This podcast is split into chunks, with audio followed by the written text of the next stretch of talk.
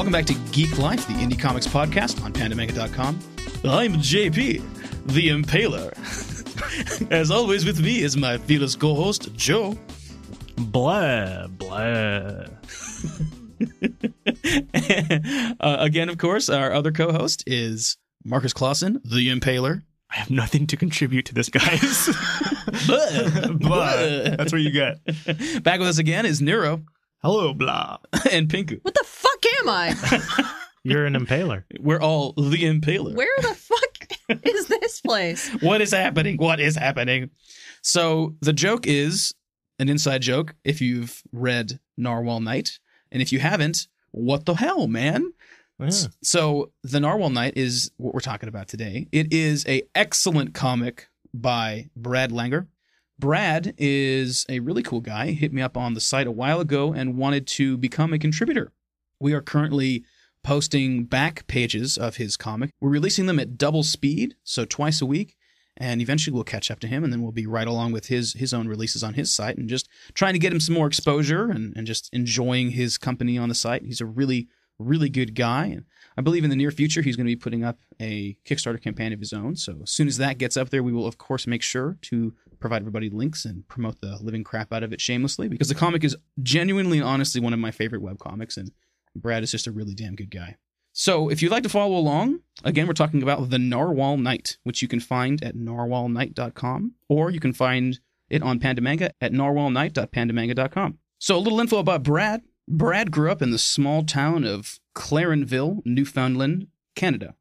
An avid skateboard and snowboard enthusiast. When he was 18, he moved away to attend college, where he gained a diploma in the visual arts and then a second diploma in digital animation. He currently lives in the capital of Newfoundland, St. John's, with his longtime girlfriend Jacqueline and their cat Knives. Of course, a Scott Pilgrim reference. uh, Brad has been a part of many ventures in the art and design community, including album covers for bands worldwide, poster and promotional materials for different wrestling federations across North America. But his main passion is drawing and creating comic books. The Narwhal Knight is his first published comic book. Not bad for your first one, man. Yeah. It's it's a good comic. So, The Narwhal Knight. The lives of well meaning Jason Jones and his friends Becky and Davey are turned upside down when Jason is awakened one night by Toby the Impaler, a vampire who, despite being only ankle high, that's right, about six inches tall, can still pack a pretty mean punch. Soon the trio are attacked by other height challenged vampires driving a giant ish mechanical spider, bat mechs, and other strange otherworldly beings. The reason? Jason has unknowingly been chosen to become a member of the Human and Environmental Security Department of the MHU, Monster Human Union, which is just a fancy way of saying Monster Slayer. But unfortunately for him and his friends, the monsters found out before he did. so, like I said, Brad approached me a while ago wanting to become a contributor on the site, and I immediately went and read his comic and was just in stitches. At the time, there was only a couple pages out, and it was already shaping up to be really unique and interesting. And you know, now I think into issue two, it is just so good. It's just, I mean, it's really genuinely a favorite of mine. So why don't we start talking about the story a little bit? So, what do you guys think of the story, the humor, the writing? Joe, Mister Writer, So far, the humor is great. Right? Just- like actual laugh out loud moments on a very regular basis. No, and honestly, I got just as much laughs out of the little Easter eggs hiding all over the place. Oh, right. And that I did out of the the main through jokes. I found myself recognizing a lot of very subtle and slick Scott Pilgrim references. Like right in the first couple pages, he's you know living in a basement apartment, and then you see him uh, trying to step on Toby the Impaler, and his boxers have the like the X Men's X symbol, which is Mhm. on Scott Pilgrim's jacket, and they used to reference the evil X's. hmm At some point later on, he talks his about his ex girlfriend, his his triple ex Uh-huh. bad girl ex girlfriend like trying to attack the girl that he's interested in and it's not like he's ripping off the story at all it's just these sort of like subtle nods Mhm. to something that obviously is important to him he, he mentions in his in his bio that uh, one of the, his artistic influences Brian Lee O'Malley Yeah. which makes some sense You guys are far cleverer than I am. I didn't see any of those things. Oh, no? But now I'm going to go back and look. yeah, no they're all Well, there's Those- also um, Those actually were really subtle. there's something that O'Malley does where he overlaps word dialogue balloons over dialogue balloons, and there's one page where it's nothing but that. All Mm-hmm. Oh, these yeah. dialogue balloons Yeah, all over the right. place. One That of is my so favorite e- Easter eggs was in there, Uh, hidden like way in the back is one in a million shot, Jerry. One in a million. if anyone remembers that Seinfeld episode where George's dad gets like a pasta statue of Jerry Seinfeld stuck up his ass. no, th- that's one of the beautiful things I love about this is that it's so rich with little Easter eggs. Yeah. You know, like it- the love interest is wearing the Captain Planet shirt. Yep. At one point, they're playing Settlers of Catan. Right. Yeah, Right. just little Tons things. of second read information, hmm which So good. should imply that you should give it a second read. At least. Honestly, first of all, I mean, obviously, I like vampire fiction and but not sparkly vampires. Mhm. But I do, I do genuinely enjoy vampire fiction. And so when he's like vampires, I was like, all right, I'm in. Tiny vampires, that's awesome! like, what a great idea! Because you know the the way that he introduces the vampire in I want to say page two or something. Mhm. It's at nighttime, it's all dark, and then you get this evil looking vampire with the cape, kind of like traditional Bela Lugosi looking vampire, being Mhm. like, ha, ha, ha, Jason Jones, you will meet terrible, fa- ha, ha, ha," You know, being all evil. Red text box. Right, yeah, and then he looks really scary, and then he flips on the light, and he's like looking down, and the guy's standing next to his shoe, and he's just tiny. Aw. He's like, even still, you're in trouble. So you're a long-winded little fella, aren't you? Right, and he leans down, but then he like stabs him in the nose with a freaking push pin. yeah. Like the impaler is impaling his nose. Like he's a bastard. I half expected him to turn around and be like, "Well, thanks for piercing me. I was meaning to get that done next week anyway." I love how after their first little scuffle, the Toby zips behind some of his appliances in that mm-hmm. kitchen. So for the rest of the comic, he's constantly making like these snarky ass comments from behind stuff. yeah. He's like hanging out behind his oven. He's like, "Meh, meh." it's just like interjecting his thoughts and just being a shithead. Yeah. When he falls asleep, sneaks out and draws like half a mustache. On Oh him. yeah, he's like, you will wake up with a silly mustache. Oh, I just love it. The humor is just so spot on over and Mhm. over again. And you notice how, and this is where the joke came from, how all of the vampires are called such and such the, The Impaler. Impaler. Yeah. There's like, like what is it? What are the other Impalers called? Do you remember? Like Dave the Impaler. Right. And that's that's great too because it's not like Vlad the Impaler or Mhm. Gustav or something. It's like Toby, Dave. Mhm. like I feel pretty soon we're gonna meet Bob the Impaler. It's Oh, yeah. what? Like I just I love the sort of just weird because you're not expecting that. You know, these No. guys look like these classic European Bela Lugosi type vampires. Well, only one had the cape and Bela Lugosi. Well, I guess thing. that's true. The first The- guy, The, like Toby. the next one had a very Nosferatu look. Sure, sure, I sure. like that it was varied. yeah, that's true. I'm glad they're not all sexy teenage vampires, not all Bella Lugosi's. Coming back to his sort of subtle nods and Easter eggs with uh, with the Scott Pilgrim series and stuff, I I think that one of the things that it immediately reminded me of because when I first went to read it, I just went in and started reading it. I didn't read his bio or anything. Mhm. and it immediately reminded me of Scott Pilgrim. Not Oh, yeah. in that it was a parrot of it, but that it had a similar tone. The characters are very cavalier. The characters are like really comfortable with all kind of the wacky silliness that just doesn't make any sense in reality, you know, as in Scott Pilgrim where like all this crazy shit's happening. People are like, yep, that's how that works. Mhm. And similarly, the same kind of thing's happening here where there's all this crazy shit and people, you know, they a bunch of tiny vampires come through the window with like this crazy Mechanical spider. mechanical spider with knives as feet. And they're like all right now we're fighting it. It's like oh they didn't miss a beat. I just love that the comfortability with the wackiness the characters have and that kind of cavalier attitude. It allows for us to get for us to get kind of comfortable with it you know? Mhm. because if it feels out of place and the characters are like well whatever and they're just going to go with it like it works really well. And it's it's just fun because the characters are chill about it so we're chill about it. And they can make jokes about what would otherwise be like terrifying you know if it actually happened to you you know? Yeah. I have to say though, probably my favorite character so far is Becky. Oh, Becky Smash. Becky's because she rages out. right, yeah, no, because she freaking goes Hulk. No, but even before that, she's just sort of hot and cold. And I don't mean Mhm. like the tsundere hot and cold, but like chilled out, and then like gets she gets really emotive all of a sudden. You know, she gets really emotive and just kind of impulsive. hmm Like right away when Jason's like, "Hey, can you guys stay the night? Because this Toby guy's been tormenting me," and they don't really believe him, and and he like seducts her into staying by saying, "Well, I found a." Double copy dash. of Mario Kart Double Dash, and she's like, "Okay, I'll stay." you know, it's like instantly, instantly are endeared to the characters because they're playing something that a lot of us gamer geeks love from back in the day, and there's a very clear appreciation for that. And it's just the characters are really relatable right away. Yeah, That's there's sad to me that Double Dash is now back in the day. I know, right? Mm. Well, thanks for that. So- No, Or- there is uh, something really endearing about Becky. Actually, the fact that she talks with her fists. I that's just com- what it's, it's Becky talks with her fists. I, I think that's just comforting in a way to me. Oh But right, or when when when their thing. friend is talking about how her little sister is hot, and she gets right up in his face. She's like, "I have a knife. you should know that."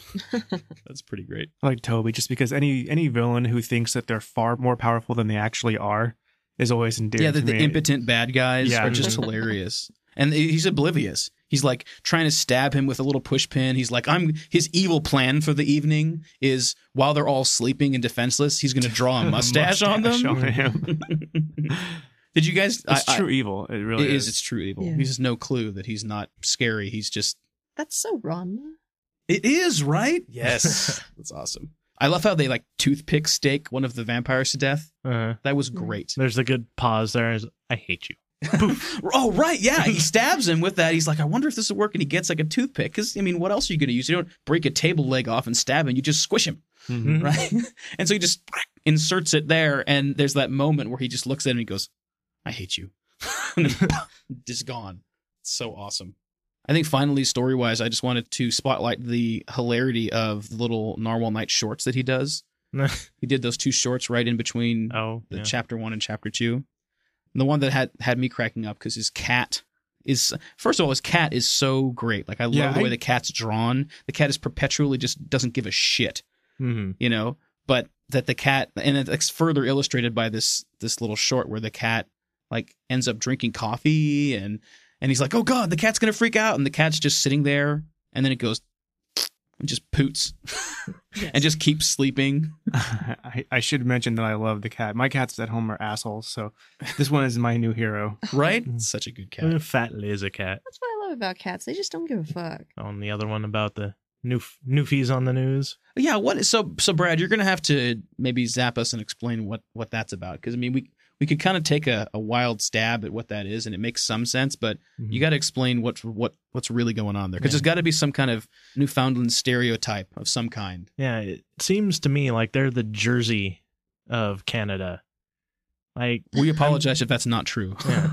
seems like they they look perfectly normal everywhere else until they get on TV and then they're Just foot in mouth. yeah, just totally random batshit crazy. So you you got to fill us in, man. Fill us in on the comments. Like, let us know what WTF. oh man. Any other final thoughts about the story and the humor and, and the writing and everything? No, I mean it was successful. It's I mean it, it, yeah. it works. And he has a good concept of timing for the Oh, comedy. such good comedic timing. Absolutely. Yeah, really good. Like good physical humor and Mhm. yeah, just really good stuff. We're going to go ahead and take a quick musical break. When we get back, we're going to talk about the art of the Narwhal Knight. Listening to Geek Life. Stick with us.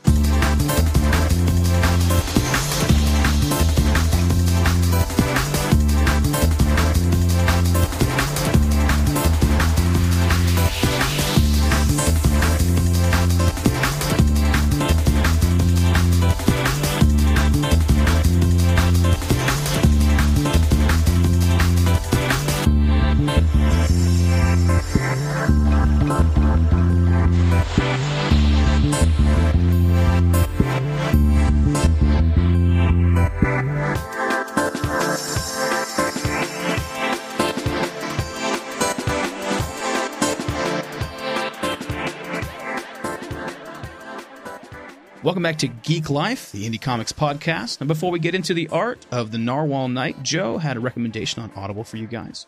The Geek Life podcast is sponsored by Audible. You can go to audibletrial.com forward slash geek life to get your free audiobook download and try one month of their service. Along with the free download for each month, the download credit you get, you also get 30% off of their giant badass catalog full of all kinds of cool stuff. And so, what's your recommendation, Joe? Well, to prove how immense their catalog is, last week we talked about the passage, Write the passage with Justin Cronin. Mhm. and we're always talking about crazy science fiction or really high fiction stuff. Sure, sure. Today, I've got for you The Tempest by William Shakespeare, Wow. performed amazingly by Sir Ian McKellen Oh, wow. That sounds awesome. in a full cast audio performance, Really? along with Emilia Fox, Scott Handy, and Ben Awauke. Yeah, Man, Ben Aoki, I'm a big fan of his. There's always some name on the Audible. There has to be one like- guy. There's one guy. It's like a hub- no, Ben one, one keyboard mash. you know, one one German guy, one just Japanese keyboard. guy. Yeah. So So, so so famous Shakespeare. sh- famous Shakespeare and the production value alone is worth the credit on this. It has full sound effects, full the you know the full cast audio. I think they even did this in front of an audience Oh, because that's there great. there's is- actually like audience. yes, there's a clap That's track amazing. to it. And That's I- really cool. So you're saying it's kind of like what they did. I mean, obviously not the live part, but it's sort of what they did, where there's a different voice for each character, like they Uh, did oh, with, with the days, or not, with World War Z. We talked Mhm. about a while ago. Well, this is Ian McKellen right after Lord of the Rings. Ah. he plays Prospero, and who is the main. The Tempest is a weird one. Prospero is both the protagonist and antagonist. Oh, interesting. He's the main character who has devised this terrible plot to capture the man who banished him from his homeland. And he's managed to learn this evil magic to conjure up a tempest and throw his enemy's ship off course and land him on this deserted island that he's been banished to. Captures his enemy's son, tortures him, then finds his enemy tells him, "Oh, your son has been killed in this awful storm. Please come and grieve at my house." And you think he's lining up this huge elaborate revenge plot. And in the end, he reveals to his enemy that his son's still alive and that his own daughter is in love with him. And if you will let them marry and let me come back to civilization, I will dismiss all the charges I had against your son and we can be friends again. awesome. And this amazing redemption story that is kind of covered by this evil plot you're expecting. And it's a lot of fun and man, Ian McKellen nails it. Uh, he's he's such an incredible actor. H- how, many hours was this one? It's two hours. Just short. It's yeah, short it, it's the length of the play, sure, sure, sure. That makes sense. but absolutely worth your credit. Awesome, awesome. So your recommendation one more time is The Tempest by William Shakespeare voiced by Ian McKellen and more. and the full cast audio. That's awesome. So yeah, that's a good place. It's a good idea, Joe. It's a good place to start. If you'd like to check that out for free, go to audibletrial.com forward slash geek life and go ahead and download. It's a good place to start. It sounds like a really cool book, Joe. Mm, very Awesome. exciting. Very cool. All right, so let's get back to the Narwhal Knight. We're talking about the art of the Narwhal Knight by Brad Langer. So let's start with Pink this time. So Pink, what did you think about the art from from the Narwhal Knight? I think it's really legible in the fact that it just has a lot of straight black use of black and white Mm-hmm. and any kind of toning, which is just a, you know usually just a shade of gray or a simple gradient. You know, I think it's an asset that he's It's only tasteful. yeah he's only using it where it's necessary. Definitely. Um, there are some pages where I think it has a nice experimental use of panels. For example, Oh yeah, I think right? it's one of the first pages where the where we see the vampire show up for the first time. There's a lot of dialogue on there. Towards the bottom though, there's like just this little tiny panel in the very bottom right of the page where he's just like blah blah blah blah blah blah blah blah blah blah blah. And it's Mhm. and, And, the it's text this, is running off. the text just runs off the page, right? yeah yeah and also I wondered if that was deliberate. I wonder if that was like just a problem with No, the it website. totally but is deliberate. Clearly Yeah. it's deliberate. Yeah. Yeah. So it was just kind of funny though, just this little tiny panel with this little head poking out, and it's and it's really cool just because it's sort of indicative of the fact that this vampire itself is physically tiny, and it's sort of echoed in this minuscule ass panel where normally you're like, why would you have a panel It's just that's like, like one eighth of the height of your page? right, and it's, it's it's it's such an impotent little guy who has, like we said before, no clue how kind of not really dangerous he is. Yeah. And he's down there just this just this crazy big speech about how badass he is and how he's gonna make Jason Jones suffer ah, you know, and it just it just keeps going to the point where it's like you don't really need to hear all that. He's just babbling at this point. Yeah, exactly. And so it was just it's so funny because it's just that little bit of subtext. It's like, yeah, this this dude is not no, don't don't worry about it, guys. so it's that's that's really hilarious and I like how it's expressed, you know, in in just something as as conscious as panel layout. Oh yeah. And The layout is really unique here. It feels open. It doesn't feel compressed, but he's managed to get a lot going on there. And Yeah, and it's really interesting too because he has a lot of floating panels, and they're not necessarily in a grid mm-hmm. formation or anything like that. But you still, there's never been, there was never really a point where I was going through them, going, "What the hell is the next panel?" So good job on that one, actually. yeah, it's definitely very readable. It's And- not ever unclear what comes where as far as you know progression of the information, the text on the page, and what comes where as far as you know what's supposed to happen, you know, action wise in the panels. Yeah.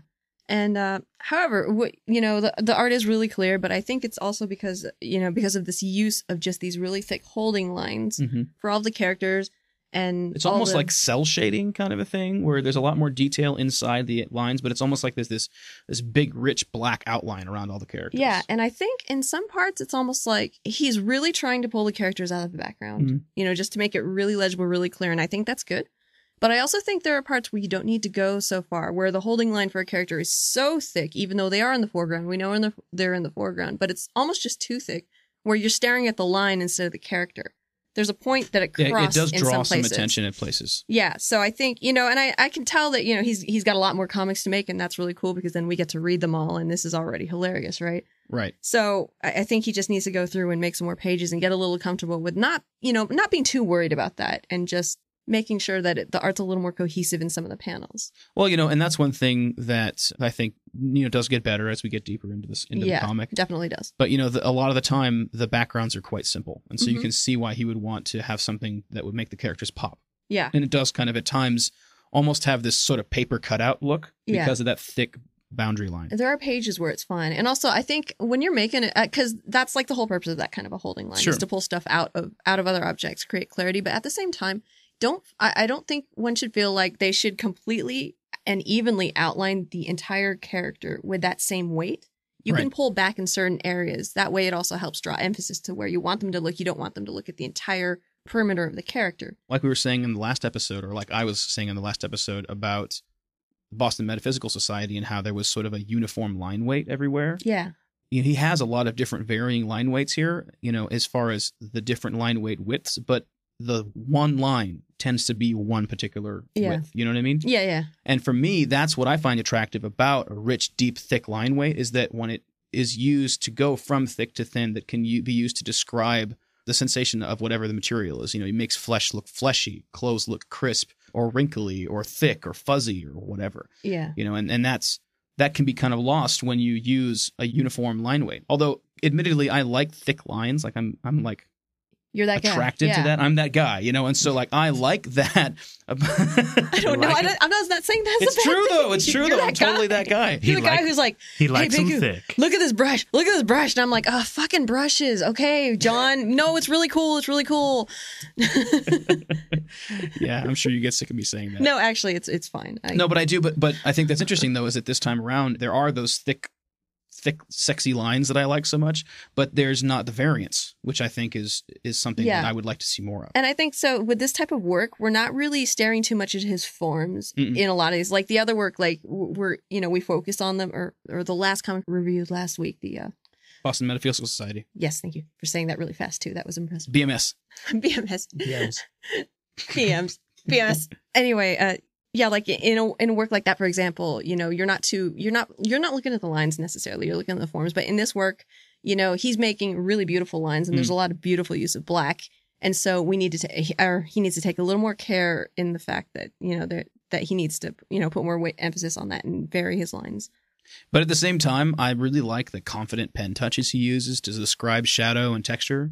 There's a lot of art out there that doesn't just go in there and be like blah hash marks and meow, attack, you know, and like is he's willing to put like hash marks Right. and actual lines like on faces and on other things that a lot of the time is kind of like oh don't put that there because it might mess up the way it looks. You know, it might look like lines on a face Yeah. but he gets away with it and it, more than gets away with it he succeeds at describing shadow and texture and, and and and all that sort of stuff and value with that and it's it's cool because he really goes in there and he's aggressive with it and i think the most recent page at the time of this of this recording has a pretty complicated background where the characters are i think on the phone with each other and one of the hmm. characters i want to say it's becky is standing like in like maybe like a comic book shop or like a record store or something like Yeah. that and there's this beautiful complicated background with all these details on it. it's gorgeous and there's a lot of those careful fine pen touches that more than just describing the actual form, but he goes in and actually uses the pen touches to, to describe the value and stuff. And I, I just I think that's awesome and ballsy.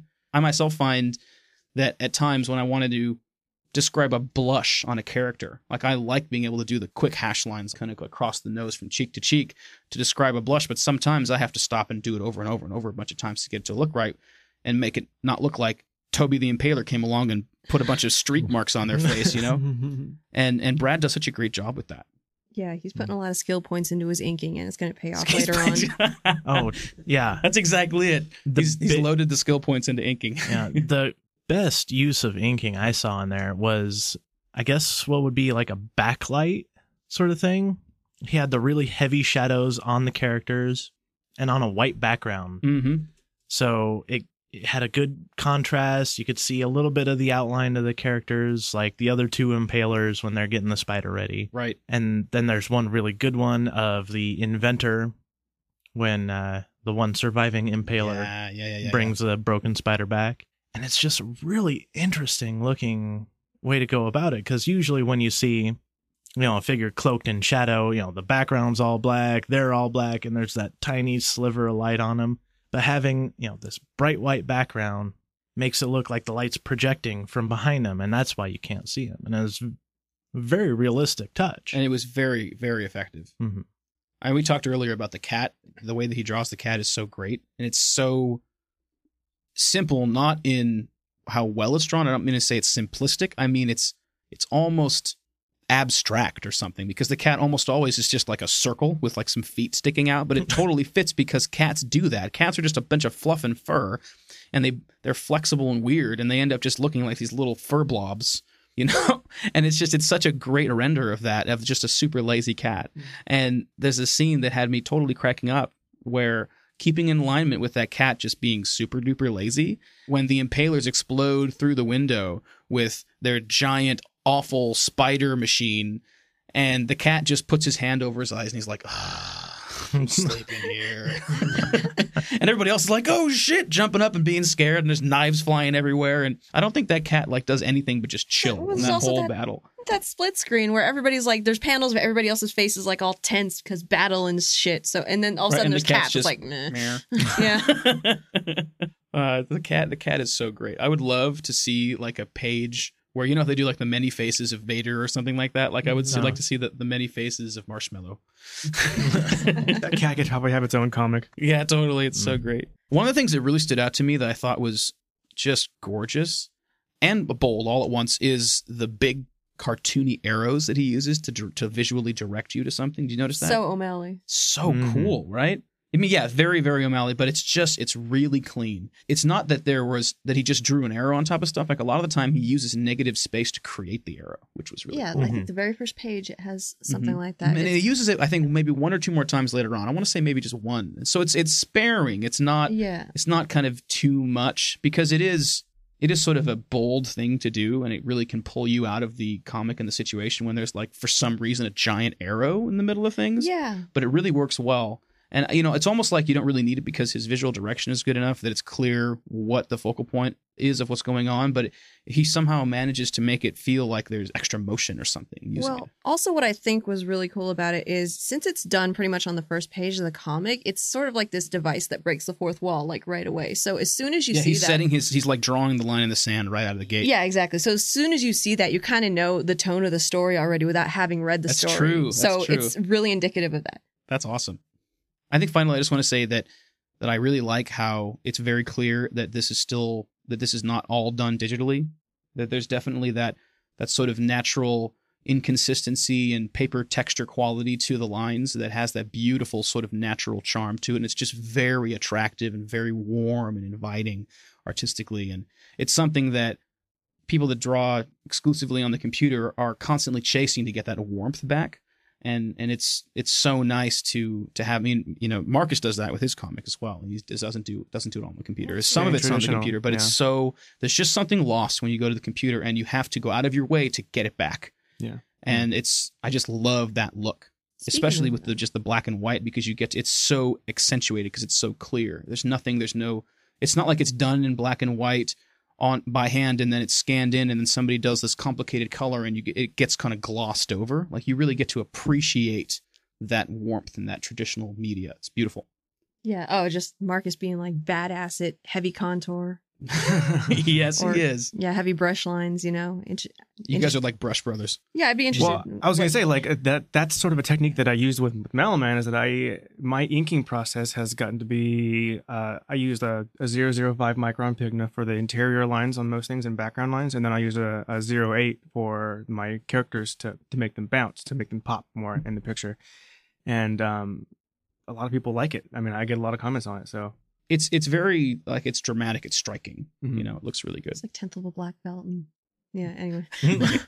you know, I think if I was going to say anything that I would wish kind of in alignment with talking about using the traditional media and how good that is, there's a couple times where he does sort of like a, a gray or gradient in the background and it's very clearly done on the computer and it just doesn't fit. Yeah, it kind of breaks you out. Yeah, it I does. think if you add even like a little bit of like a, I don't know, like you could add like maybe a paper texture or just make it a flatter color. It might be.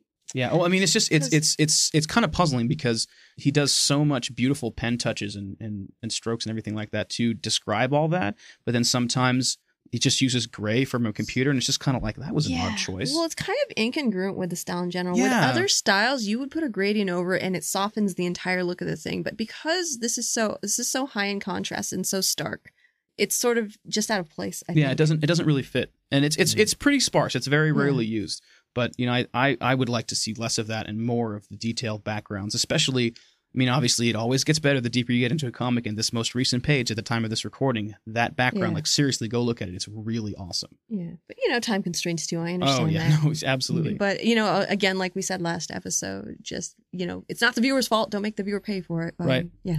Uh, on the whole, is this is just a really really great comic, and we just so enjoy having Brad on the site. And just thanks, man, for for sharing your stuff. So. Yeah, I, I laughed a lot actually. Oh, indeed. Well, you can find Brad on Twitter at Narwhal Knight and on Facebook at facebook.com forward slash the Narwhal Knight. And again, you can read Narwhal Knight at narwhalknight.pandamanga.com as well as narwhalknight.com. Thanks again for listening to Geek Life. We always love to hear from our listeners. Please email us at geeklife at pandamanga.com with your questions, comments, and insights. Anyone interested in becoming a PM contributor, visit our contact page at contact.pandamanga.com and complete the form over there. Music has been provided by AirPlus Recordings. As always, links to the artists and songs featured in this episode are available in the show notes at podcast.pandamanga.com. if you'd like more information about AirPlus Recordings, visit airplusrecordings.com. This is Joe, and we'll see you next time.